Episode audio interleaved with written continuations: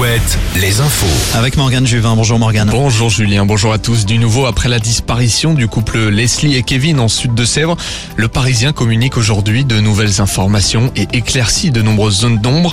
On apprend que le couple a été tué avec une extrême violence à coups de marteau sur fond de dette, de jalousie, d'alcool et de drogue.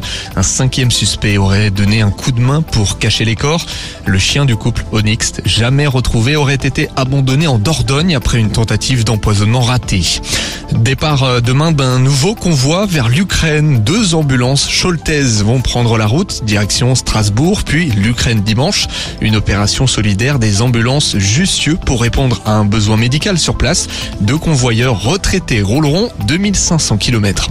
Une manifestation aujourd'hui en Loire-Atlantique à Blain. 400 personnes ont protesté pour dénoncer le manque de médecins psychiatriques au sein de l'établissement de la ville. Cela intervient la veille d'une mobilisation générale des Les étudiants sont appelés à faire grève le dernier jour de leur stage. Ils dénoncent leurs conditions de travail et demandent une hausse des salaires. 15% d'augmentation, soit 300 euros de plus par mois. Un accident mortel très rare en fin de matinée à Nantes. Un accident volontaire selon Ouest France. Une femme de 64 ans se serait jetée du haut des remparts du château des Ducs. Une chute de 10 mètres fatale à la victime. Les secours n'ont rien pu faire. Fin d'étape cet après-midi au Tour de Bretagne. Une étape dans les Côtes d'Armor remportée par le Danois Christensen. Le Suisse Simon Pelot, arrivé deuxième, prend la tête du classement général.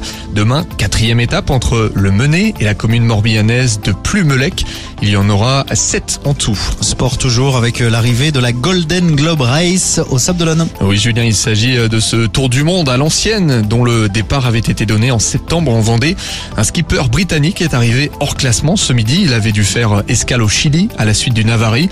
La sud-africaine Kristen Neuschaffer est attendue, elle, vainqueur ce soir. Elle devient la première femme à remporter un tour du monde à la voile en solitaire toujours. Énorme, impressionnant. Hein.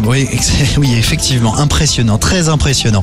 Euh, l'info continue sur notre site alouette.fr et sur l'appli Alouette. Merci Morgane, bonne soirée. Toujours toujours plus de. Toujours, toujours, toujours plus.